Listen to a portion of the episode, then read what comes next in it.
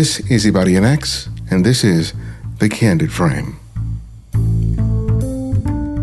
Garry Winogrand is a legendary street photographer whose work influenced generations of photographers. Though he achieved recognition for his work during his lifetime, his work fell out of favor for a time, especially as the fine art world's interest in street photography waned. But he was saved from obscurity thanks to a series of posthumous exhibitions of his work, some of which included photographs from the thousands of rolls of unprocessed film and processed film from which contact sheets had never been made. Books and exhibitions have helped to secure his place in the history of photography, but there was a scarcity of content about the photographer himself. But there were no diaries, no substantive material to gain a better understanding of such an important photographer. That was part of the challenge that documentary filmmaker Sasha Waters Freyer faced when she decided to make Winogrand the subject of her next film, Garry Winogrand All Things Are Photographable. Though she interviewed many people who knew Garry, it was the discovery of a personal recording of Winogrand and another famous photographer that offered a glimpse into the man behind the camera. Early on, when I was inter- starting the first round of interviews, I discovered that the photographer Jay Maisel had recorded audio tape conversations with Garry when he visited him in Texas in 1975. And those had gone to the archives. Garry's archives are at the Center for Creative Photography in Tucson, at the University of Arizona in Tucson once I heard about those, I thought, oh, okay, this is going to be great because it's just two guys like hanging out in a diner and they're talking about their wives and their ex wives and their children and teaching and photography and friends they have in common. And it's just this great, like unscripted insight and window into like what Garry's like and how his you know his sense of humor and just sort of how he relates when he's not like giving a lecture or giving a formal interview. In the documentary, Sasha examines the life of the photographer using many of his famous and lesser known images, and she doesn't shy away from examining his more controversial depictions of women. But she also manages to reveal a more gentle, personal side of Garry, who preferred you know him more from his work rather than who he was as a man. He didn't, I mean, he didn't like a lot of um, interpretation, right? He really talks a lot about how photography for him is light on surface and he's not interested in psychologizing himself, the photos, etc.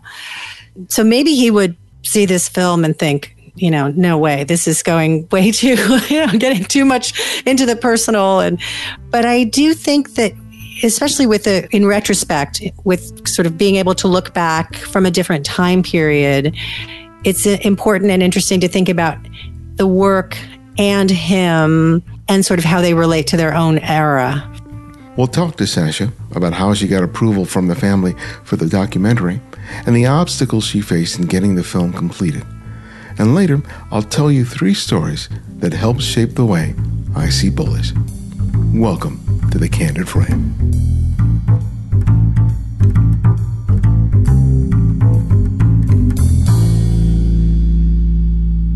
Um, well, Sasha, welcome to the Candid Frame. It's a real pleasure to have you on the show. Thank you. Um, I'm excited to be here. When I saw the uh, the trailer for the documentary, I didn't hesitate to reach out and, and say, "Okay, I want to talk to this lady," because uh, I can't talk to Garry. So right. uh, I think this documentary is going to provide me and a lot of other people a greater degree of insight into you know just a, a great photographer. I know that you were familiar with his work from you when you were in mm-hmm. college, but it was a, a, retrospective that came through, I think, San Francisco in the early yes. 2000s that sort of reintroduced you to, to Garry's work. And I'm, what was it about the work that you were seeing that created that spark that you wanted to learn more about who he was?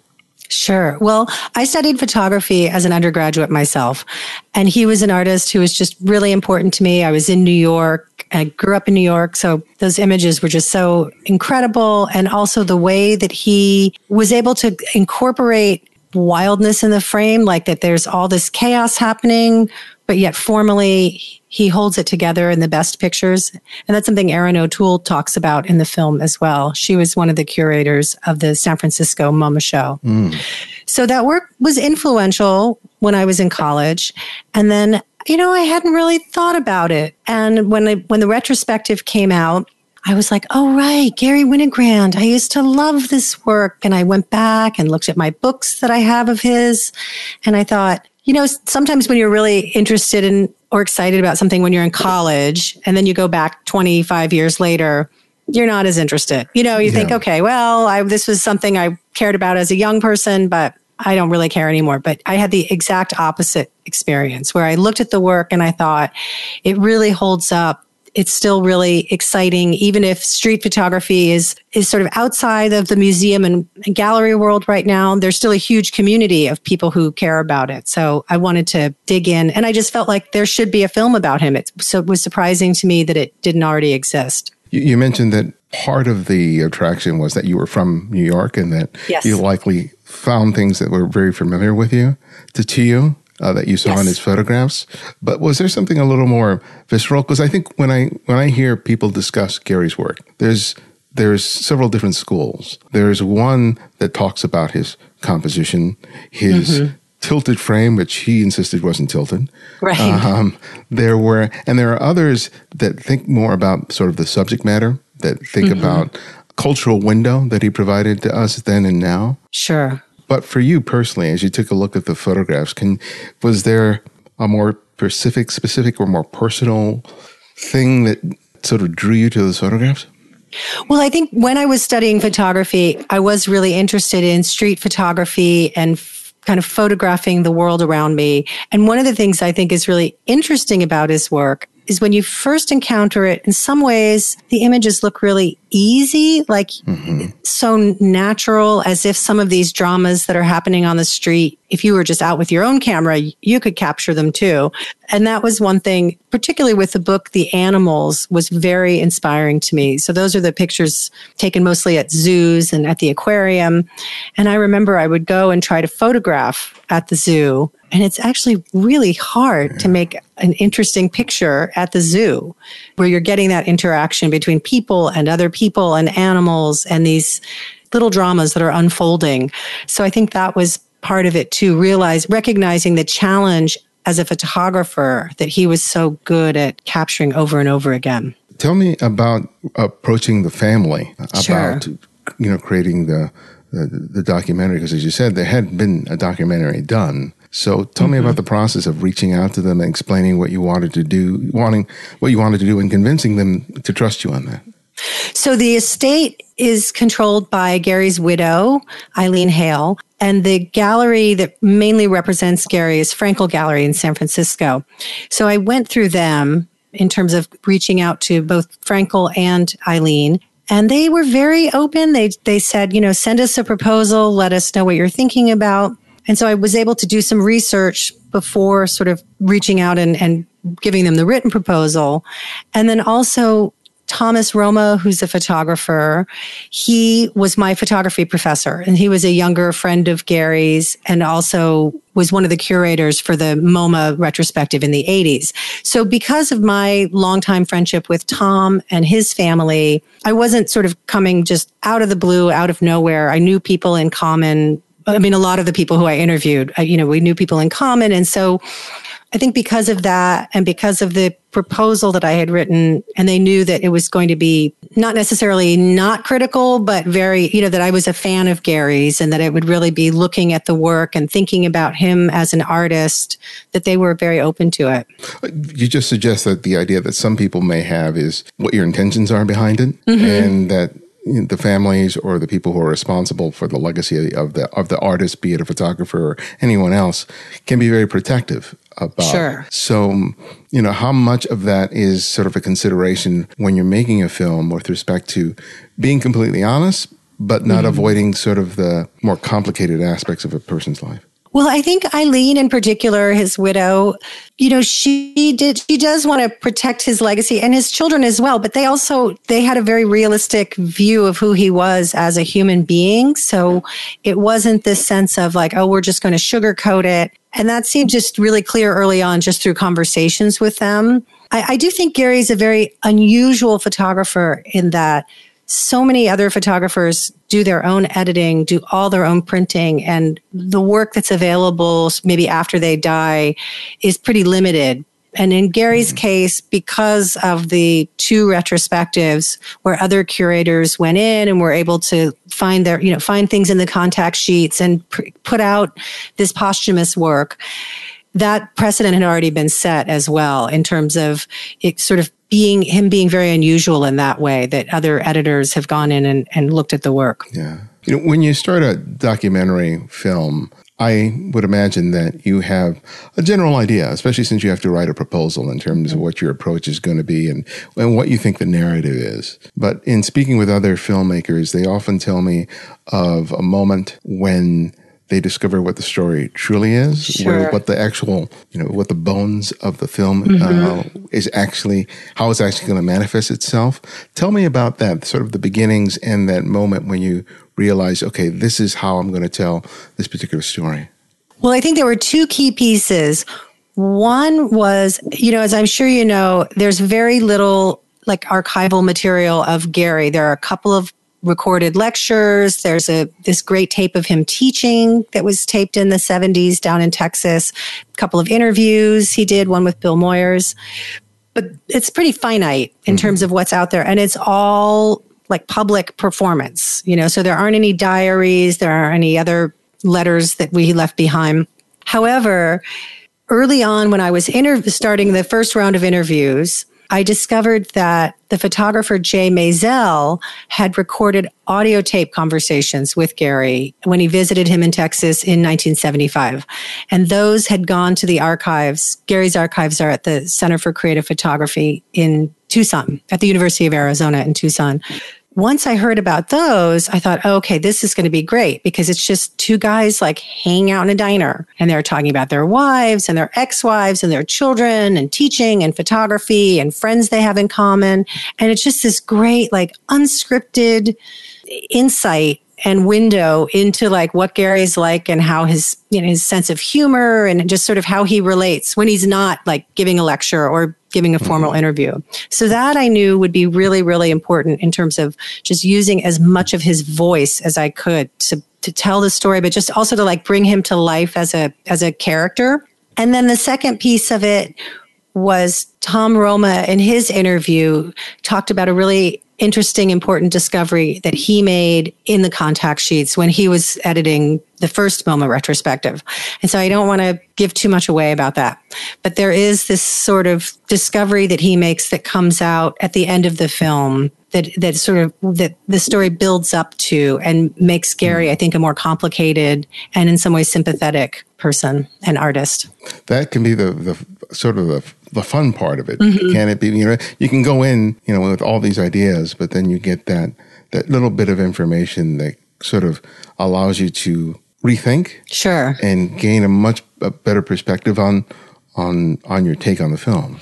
Yes, I mean, I think pretty early on, I knew where it was going in terms of the ending. I think with documentary, it's so hard to know how how. I mean, with biography, it's often it's just it's easy to do it chronologically. I wasn't sure mm-hmm. I would mm-hmm. do it chronologically, but then it just seemed to make the most sense.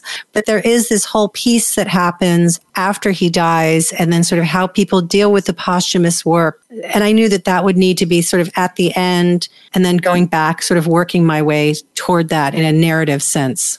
The, the film is is dominated by Garry's photographs. You have mm-hmm. plenty of interviews with other people, um, but the choice to use uh, the photographs as much as you do was that sort of a practical solution to the fact that you didn't have a lot of on camera footage and material of Garry himself. It was, but I also knew that I wanted to use a lot. I mean, it is. It's a lot. It's like 400 black and white photographs that don't really move, and part mm-hmm. of the mm-hmm. reason there are very few moves is because the one of the conditions of using the photographs with the estate was that you always show them all full frame. so that, and that's why there are very few verticals because verticals kind of look odd in that wide cinematic frame. So there are a few verticals where I cut into a close up, but for the most, uh, most part, you're just seeing the full frame static. And I wanted to, I, I wanted to use a lot of photographs also just to like enhance that sense of how much work there is. And so much of it is amazing. Not every photograph in the film is completely amazing or completely resolved, but I think that even the ones that are only 75% there, they're really worthwhile in terms of what we can learn from them about his process and and how often he actually did make really incredibly compositionally amazing photographs many of us, especially those of us who have an affinity for street photography, know Garry primarily from his work. Mm-hmm. And I think to some extent, that's the way he wanted it. Yes. um, you start the film with a quote, uh, which you can share with us, with respect to how he wanted to be seen or not seen. Mm-hmm. And from your very various conversations with people, how did you come to understand what what that meant? Oh, that is such a good, hard question. I mean, I think that the, his his closest friends who I interview touch on that and speak to that, and certainly he didn't. I mean, he didn't like a lot of interpretation, right? He really talks a lot about how photography for him is light on surface and he's not interested in psychologizing himself, the photos, etc.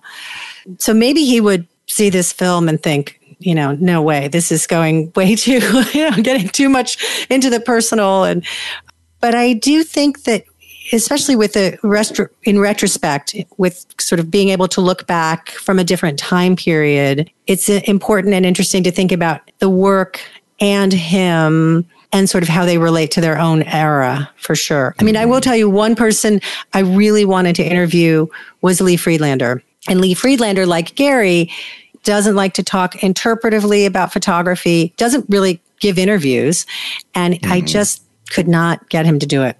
He would not do it. Although he has seen the film and is very supportive of it. So yeah, I've like, tried to get Lee on this show, and I have yeah. a friend who's a personal friend of them. And uh, yeah, yeah, I know it's it doesn't it just doesn't I know. So Tom Roma is Lee Friedlander's son-in-law, and and I was like, come on, we were gonna we gotta help me get him. And he said, you have a better chance of Garry coming back from the dead and appearing in your film than you have. I know he, he said that. so it's not going to happen. For people who are not familiar with Garry, what's sort of your, your elevator pitch in terms of who he was as a, as a photographer? So he was considered one of the most important photographers of his generation. So this would be in the 60s and the 70s, incredibly prolific, influential street photographer. And I think he was so influential that it's, we've almost at this stage can take him for granted. So one thing that comes up in the film, for example, is the book Public Relations and this idea that he went out and made all these photographs of scenes that were staged to be photographed or to be filmed. And that's something we just take for granted. So someone says in the film this idea that, you know, of a, of a, a scene where everybody's with cameras or the photographers taking pictures other people taking pictures. It's like a cliche now of photojournalism or of that kind of focus of street photography. But he was really the first one who was looking at how media events are being staged and presented and showing that to us in the form of these photographs. So that was not an elevator pitch. Sorry, that was too long, but no, that's, that's, that's good enough. It's, it's podcasting. Imperfection is accepted.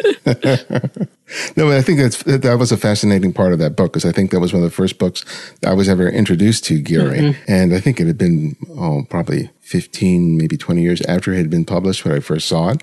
But even then, even when I first saw it, I, I was I was uh, really surprised from the to see that, especially during that time period, because as you said, mm-hmm. that was rarely seen. Everything was sort of set up. Yes. And he seems like he was very, one of his sort of intents was being able to sort of bring down the facade, not only in that photograph, but in a lot of other photographs that he created. Certainly. And one of the things he was doing once he moved to Los Angeles and sort of at the near the end of his life was photographing on film sets.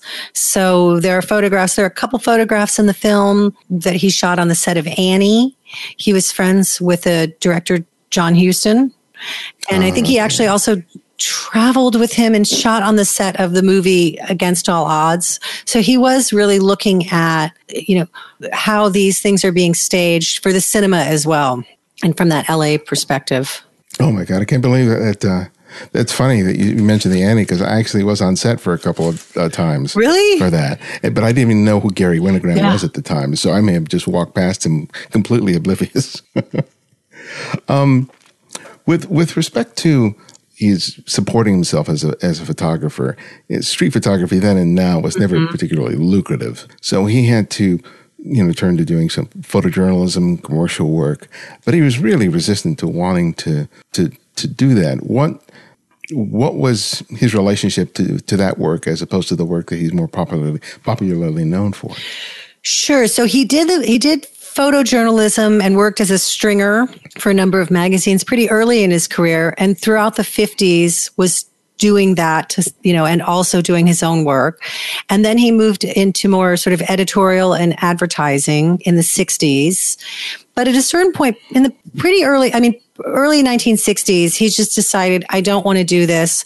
I think he felt like it interfered with or conflicted with what he was trying to do in photography. So one thing he says in the film in a conversation with Jay Maisel is he talks about how advertising is about solving problems and art is about stating a problem, not necessarily solving it. Sort of stating a problem, mm. investigating a problem. But he was, I think he felt that the, the editorial, the advertising, the journalism, it was taking away from what he was really interested in with photography. And so he did go on to take a teaching job. He taught first in Chicago for a year, and then he taught down at the University of Texas at Austin for a number of years.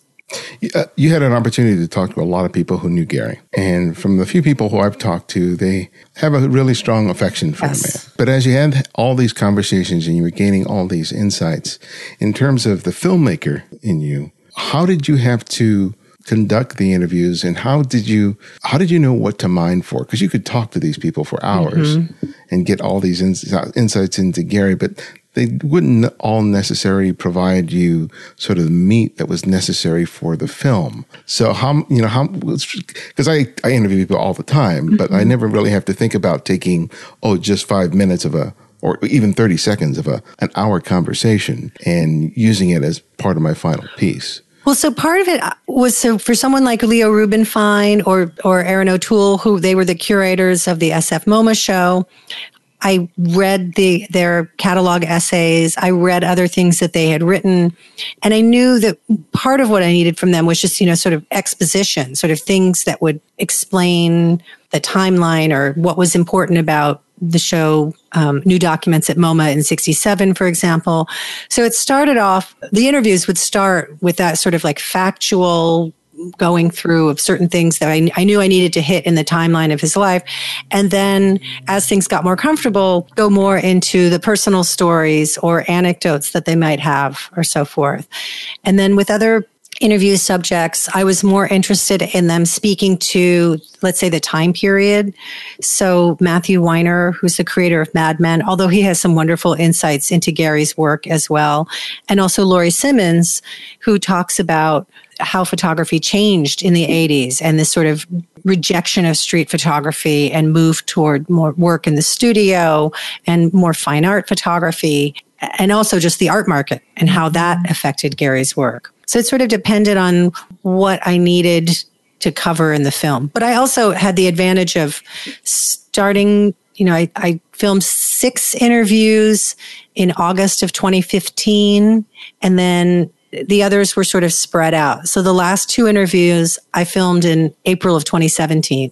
So I would have those six interviews and start editing and then think about what else I needed and who I might be able to talk to to sort of fill in some of the gaps. Mm.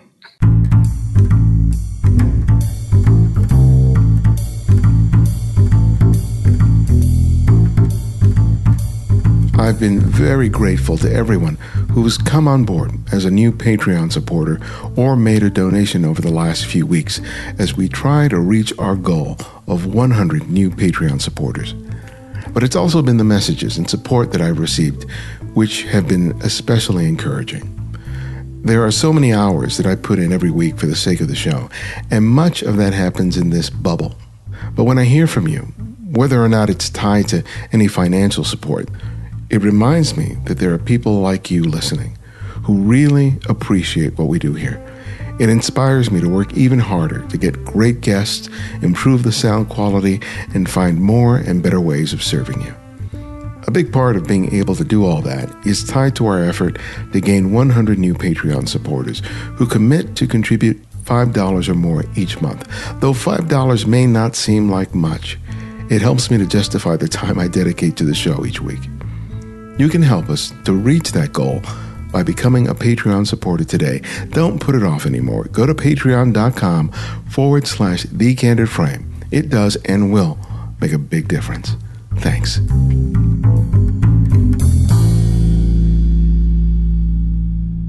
One of the things about documentaries in, is fleshing out the person as a human being, not just as an artist. And Garry's relationship with women is something that you address in the film, Yes. both in his personal life, but also as a photographer. Uh, let, let's talk first about his work. Uh, I'm thinking of his book, Women Are Beautiful, Sure. which came out in, I think, 74 or early 70s. Tell me about that, that book with respect to his, his approach to photographing women, the way he perceived them, and what he had hoped that book would turn into. Well, he thought that book would be a real moneymaker. So he had done a couple of books. He had had shows at MoMA, and this book comes out in 1975 at the height of the women's muse, move, height of the women's movement. Um, he he did think it was going to be a big kind of commercial success, but instead it was uh, it was criticized. It was sort of a critical and a commercial failure. I think in part because it's not a particularly well edited book. I think the title was maybe unnecessarily provocative. I think it, it really upset people in that particular moment. And so it really didn't do his work any favors. I mean, there are good images in that book, but there are also some images, eh, you know, that are not so great. So it's a it's a it's a mixed bag. Yeah, and I think part of the criticism for that book then and even now it was that that it was so much about the male gaze Yes. on on the female on the female form that they were still uh, to a great degree being objectified. And I think that you and maybe some others have pointed out that part of that is that Garry was a man of his time. Sure. but still, it doesn't take away from the fact that it still can be problematic. Yes, and that and that comes up in the film. And I mean, I think in the film, a number of people there's sort of a back and forth on the value of that book and its legacy, and it does break down along gender lines. His relationship with his uh, with his wives and his children was also kind of complicated, and I think one of the your intentions of the book was not I mean, of, your, of your film was not to sort of brush brush aside those those complex relationships because. Uh, too many times when a when a male artist is the focus of a documentary or some other sort of um, retrospective piece, they're so they were great artists, not a great parent, not a great husband, but oh well, let's get on to the stuff that's really important. Right. So one of the things I wanted to look at was, you know, how he was struggling to find a balance between being an artist and being a husband and being a parent, and being a person in the world, and and how it's hard for him, just like it's hard for other people and women artists and. I don't. I I think he suffered as a result of not being able to figure it out. You know, I think Susan Kismaric mm. talks in the film about how he really didn't want to get divorced the first or the second time, and the family was very, very important to him. So he was always trying to figure out that balance between family and work. Yeah, and you have uh, his son Yes, um, do some original music for the uh, for the documentary. yes. Ethan is just an incredible musician. He's amazing. Oh, that, tell me about what insights you got from the family in terms of who Garry was, because that's that's something that many of us have never really been privy to. What did you discover that surprised you? So the only person I actually interview on camera for the film was Garry's first wife, um, Adrienne, and I, that's mainly because the bulk of the film does take place in the 60s when they're still married and then the children from that first marriage are an important part of the film because there's a lot of 8 millimeter movie home movie footage of them but i did speak with uh, judith his second wife and then of course eileen who's his widow And Gary and Laurie and Melissa have all seen the film and they've given feedback. I mean, I think in some ways I decided not to interview the children because often when you see documentaries and the children are interviewed they have such a different perspective. And it's and it's just mm-hmm. sort of like well this is how he was as a dad but they're not necessarily thinking about the art. And also in the film leo rubinfein talks about this idea of how parents don't know who their children are and children don't know who their parents are. And that idea felt really central to me.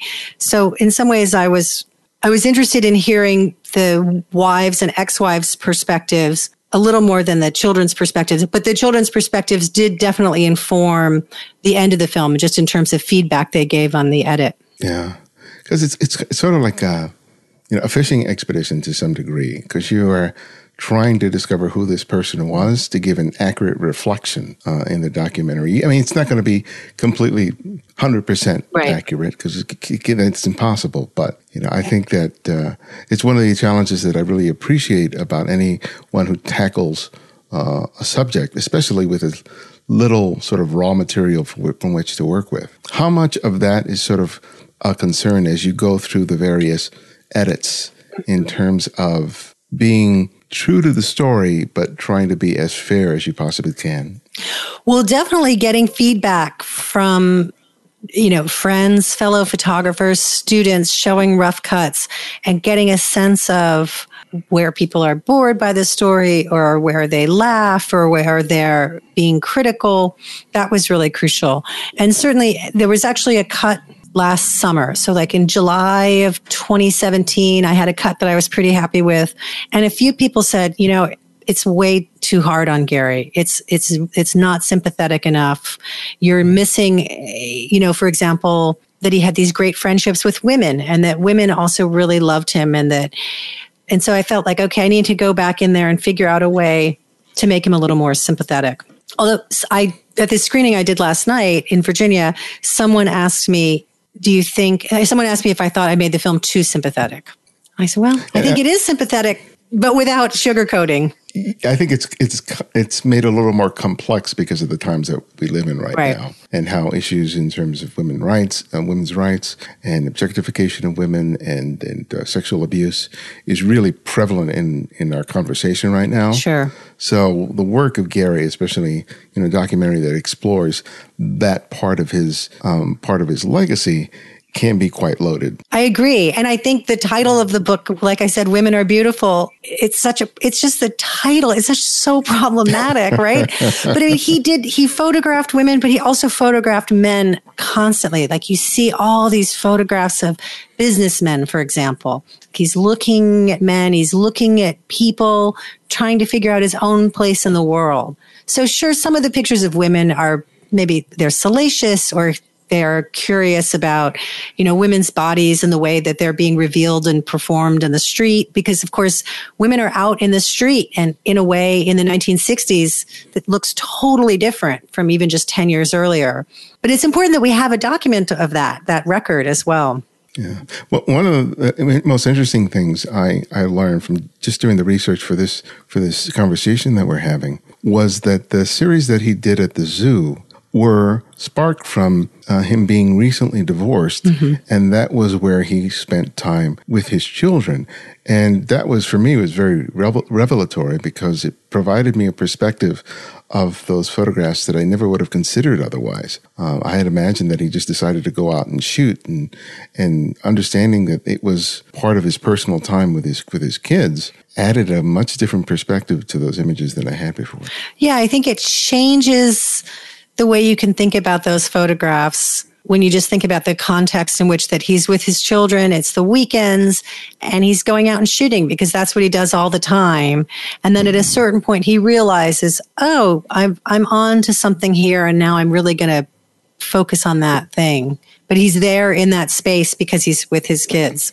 When i um read about people who are working on documentary films sometimes the analogy i've come up with it's like uh, being a single parent and trying to raise a kid on limited means. Mm-hmm.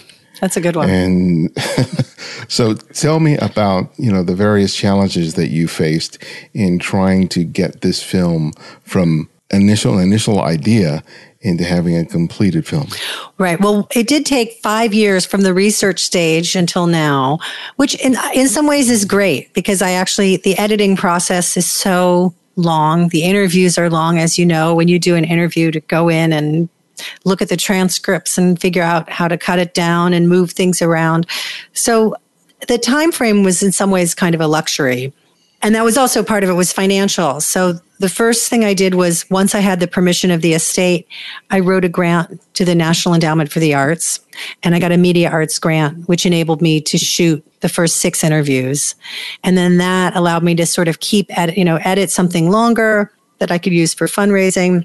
I did a wonderful, I did a successful Kickstarter campaign. It was not wonderful, actually. I mean, crowdfunding campaigns are really, really stressful. But it was, I mean, it was a nail biter. So, but it was successful at the end. So that was incredibly helpful. And then I got another grant from um, a documentary fund, a Derek Frazee documentary fund based in Philadelphia. So it's just kind of putting these pieces together and going along along the way. So you mentioned that the crowdfunding was uh, a big part of getting the funding, and it was stressful. What what what, what was it about it? Was it stressful? Was meeting the goal by the time frame, or was there something else? It was meeting the goal by the time frame, but it was also so much of it was about just pushing it out there and asking people for money in a way that I just wasn't personally comfortable with. Like I'm a department chair in a school of the arts and I love to advocate for my students and my colleagues and try and get resources for them. But it felt, it just felt hard to be like, I'm going out to people I know and posting on Facebook and emailing people personally saying, can you please support this project? It was, it definitely pushed me way outside my comfort zone. Would you do it again if you needed to? I mean, I probably would. It's the kind of thing where you look back and you're like, well, I could probably do this again. but it was, I mean, I think it was really crucial. I think also in convincing PBS American Masters to support the film because it will be on, it'll air on PBS in early 2019. And I think when they saw that the crowdfunding campaign did well, they realized, oh, there is this audience for street photography. And it's not just this older photographer who's passed away and this work that's in the past that's not relevant, that it's really part of this contemporary conversation around street photography, but also just around digital photography and Instagram and the proliferation of people just photographing their lives all the time. Yeah. One of the things that you've said about, you know, being a filmmaker or just being an artist is the importance of the people that are around you. Mm-hmm. And tell me about uh, about h- how you perceive that and and what are the kinds of people that you think are important to have not only as collaborators on a project but, you know, just in general in your in your creative life. I think people who are you know, who show up and are willing to watch a long rough cut and give you hard critical feedback. And that is, there's something collaborative about that. And I, you know, I have, I work in this incredible department with, with photographers and other filmmakers. And we all try to be really supportive of each other's work, but not give each other a pass, right? And, mm-hmm. and push each other. And I think, you know, my husband's an artist also. And I think probably the downside of all this is that it's hard on our kids because we're always thinking critically, you know. So when a 10 year old comes up and it's like, how do you like this drawing? It's like, well, you know, it could probably be better if you did this, this, or this. You know, 10 year olds don't want to hear that. They're like, no. So I think, and I also really value friendships that I've had since college. So because I studied photography in college, I'm still in touch with people. Jeff Ladd, in particular, is a photographer who helped a lot with the research of this film and also and just really pushed me to make it better and better and better. Do you do you do much of your own research, or do you solicit the help of others in terms of um, going in deep with your subjects? I would say with this film, I did the majority of it. I mean, the contact sheets were, would have been impossible to do alone. And I certainly, I haven't seen all of them. So I had for certain things, I had students who were helping me. And then Jeff Ladd helped with a lot of the picture research and the contact, contact um, sheet research. So, but I do do a lot of it because I think it's important, especially with proposal writing and grant writing, to be able to incorporate that research. Yeah. yeah speaking of, of the photographs, I mean, Garry is sort of notorious for having left behind thousands of mm. unprocessed rolls of film. Yeah, more than 6,000. Uh, Yeah, when he pa- when he passed away, many of which that ended up um, being shown in uh, the retrospective exhibition uh, later on in his life. But with respect to you know your choices in terms of um, of shots, there was so much to choose from. Not just the the, the photographs that were probably very familiar to mm-hmm. people, but also more obscure images. Tell me about the process of going through an overwhelming body of work and and narrowing it down to a number of selects. You do include a number, several hundreds in the uh, in in the documentary, but that doesn't mean that uh, that's an easy process. Yeah. So there are about 400 photographs.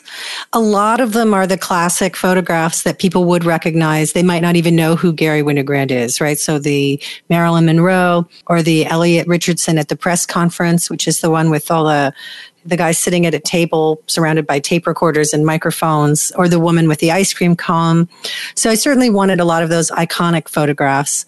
And then others are driven by maybe which book um, is being talked about at the time, right? So the animals or women are beautiful. Those photographs are specific to those publications. But certainly I knew I wanted to include work that hadn't been seen before, particularly some of that late posthumous work, because I think there's good work that had, you know, that just for whatever reason didn't make it into either of the other two retrospectives. And so it seemed important to counter a little bit of that narrative about how the LA work was always bleak because mm-hmm. I think it's complicated. There's bleak work from New York in the 50s and very energized work from LA in the 80s. So he's always going back and forth between these poles of of looking at things both celebrating life and then looking at it with a more critical, almost pessimistic eye. Yeah, that, that period after he left New York has always been looked at relatively harshly. Mm-hmm. Even the stuff that that was only discovered after he sort of passed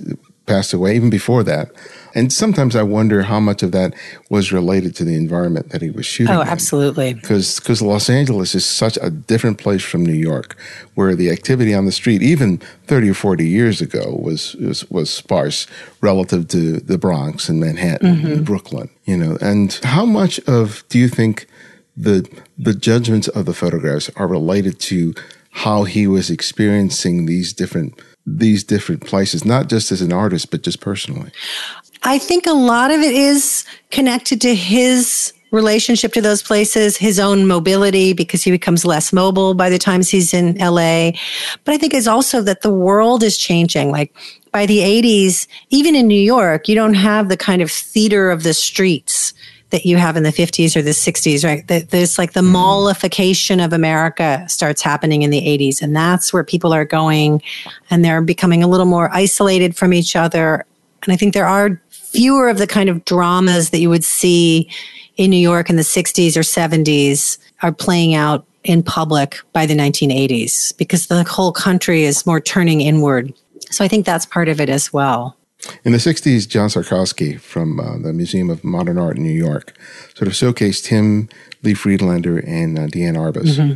in, in, in, an exhibit, which sort of brought his, his work to, to the fore. But by the time into the 80s, he had sort of fallen into the shadows as, as compared to those those two. Do you think that was largely related to changing taste, or was there something about Garry himself that helped sort of relegate him to increasing obscurity? I think in a lot of ways it was because of John Szarkowski. I mean, John Szarkowski is this almost, you know, this paternalistic figure. He's like a father figure who who makes garry's career and puts him on the map and calls him the most important photographer of his generation. But Szarkowski really rejected that late work. I mean, he just he just thought it was a failure. And if in the mm. catalog for Figments of the Real World, which is that that retrospective show. He's from the 80s.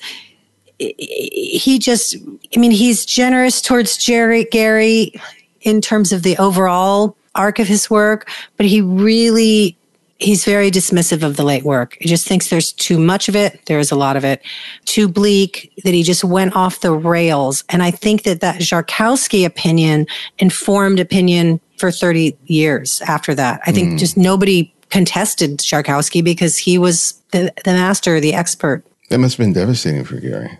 I know you well, don't know for sure. I mean, I think I, I, this is after Garry passed away. So I think that Garry was already in Los Angeles and I think they had a good relationship. But he, you know, I don't know what work Szarkowski had seen Oh, okay. before he passed away, but certainly after he passed away, you know, he just, it was, um, just was not interested in it. Now that you had time basically to spend five years with Garry in a very intimate way, when you look at his photographs now, do you see them differently?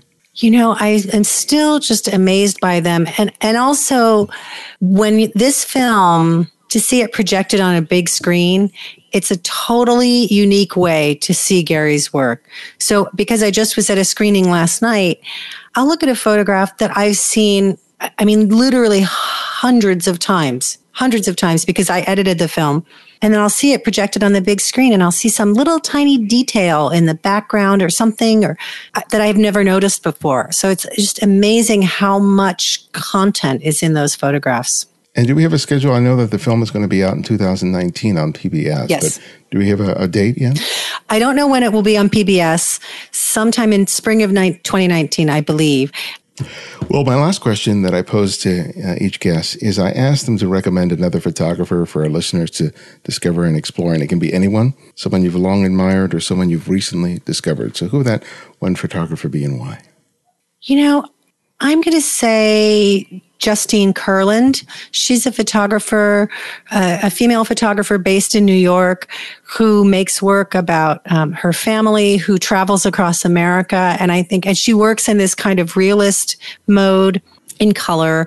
And I think she takes that legacy of, of, of realist photography, like sort of 1970s real, realist photography, and makes it contemporary and exciting and has really interesting things to say about contemporary America from a from a female perspective. Oh, great. Yeah. Well, Sasha, thank you for coming on the show. And, and thank you so much. This was great.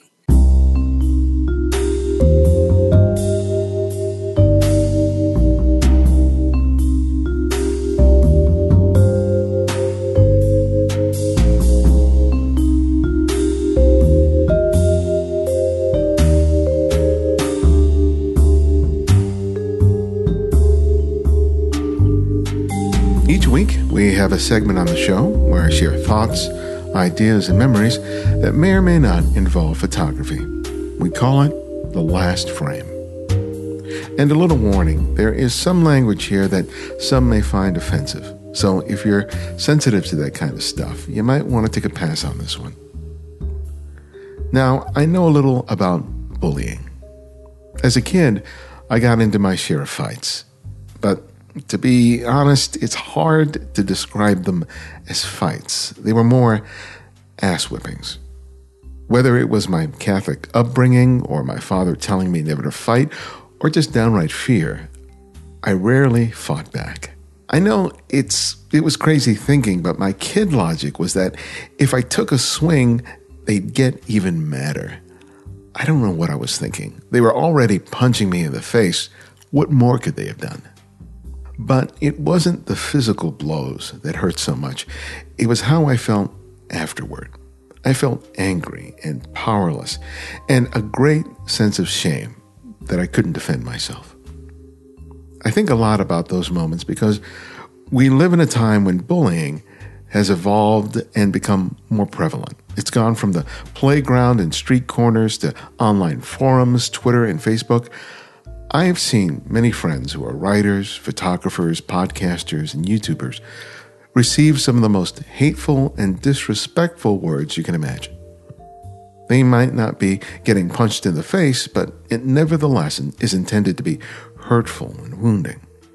Like me, many of these people are putting out content not because we expect to become rich and famous, but because we want to be helpful to pass along some of our experience, joy, and wisdom to others who share the same passion.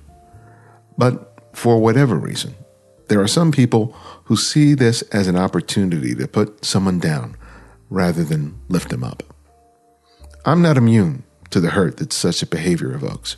Every time I put out something new, be it an interview or even a new book, I'm always a little concerned about how it's going to be received. And when those reactions are negative or even scathing, I have to admit that it stings a little. But I've had three events in my life that have taught me a lot about bullying. First story I'm in high school, and there are a few members of the football team who are constantly being disruptive in this one particular class.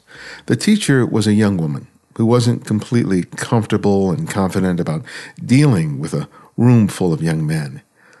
I and a few other students complained about this to a teacher in another class, and word got back to these guys. And then, right after one class, right before lunch, I was confronted by these guys. There was one in particular who I guess felt that he had something to prove. He singled me out and told me that he'd heard what I said and that he was going to kick my ass. With a room full of people watching, he said I was to meet him in the baseball field after school and he would teach me a lesson. And then I heard myself say, No, let's just take care of it right here.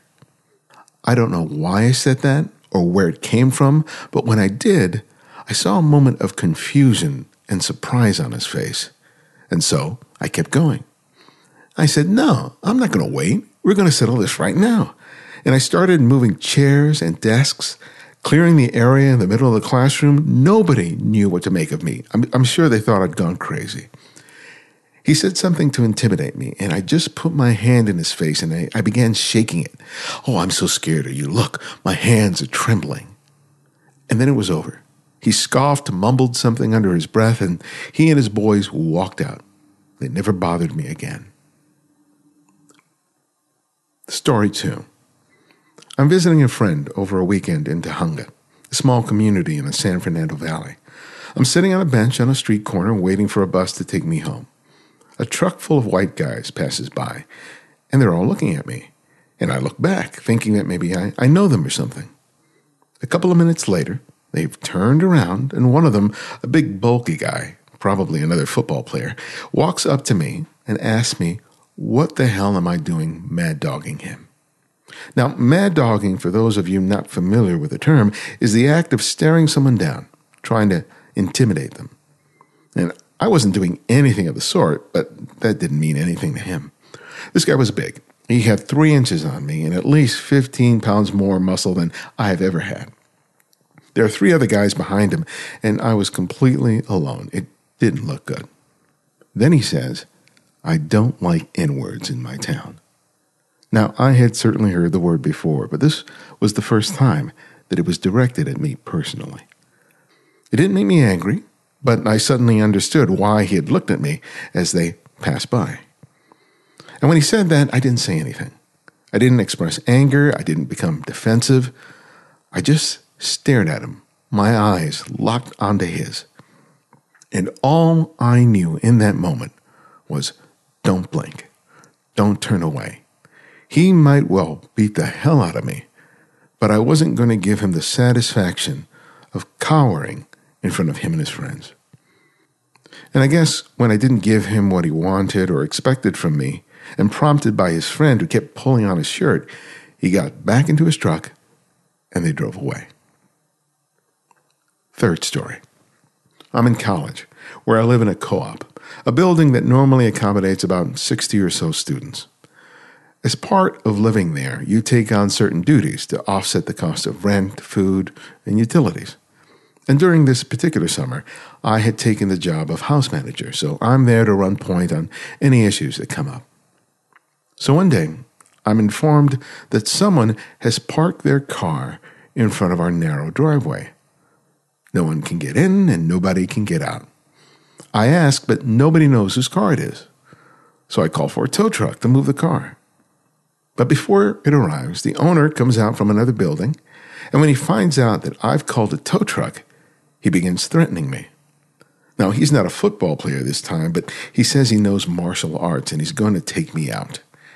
Eventually, things are diffused and he moves his car well before the tow truck arrives. A week or two later, there's a knock on the door to my room. And there's this guy, who I don't immediately recognize, asking me to look at something outside. We walk in front of the house and he points to this car, which has at least two flat tires. Now I know who this guy is. So he's pissed.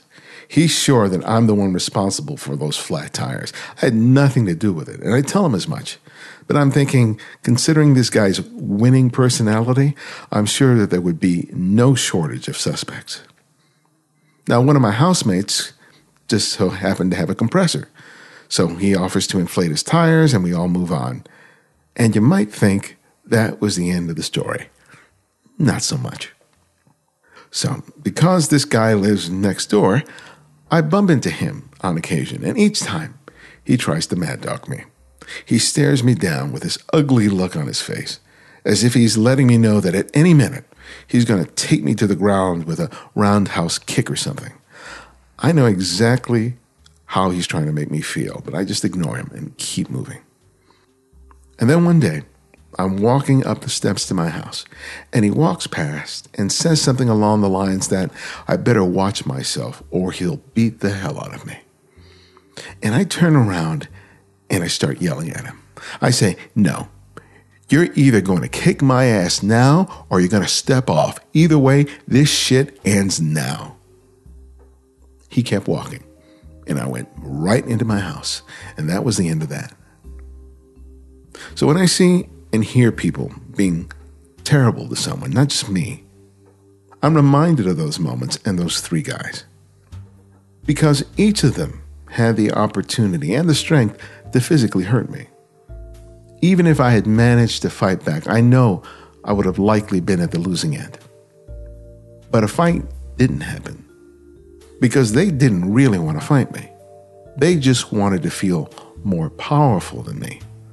They wanted their words and their threats to intimidate and frighten me, to make me feel small and less than. That's what they really wanted. I've gone through life and have experienced moments of real pain and loss and hurt, the kind that have literally brought me to my knees, sobbing. I have been through the worst and have come through it whole. So, to my thinking, there is nothing anyone can say or do that comes close to the darkest moments of my life. Those kinds of people just want others to be as miserable as they are. And it's not just because they're bad people. I think a lot of them just don't know any better. They don't realize that every time they tear someone else down, they're just digging a hole deeper and deeper for themselves. That's not just sad, but such a waste of life. But the good thing is, whether by luck or by grace, we don't have to go down that hole with them. And that's the last frame.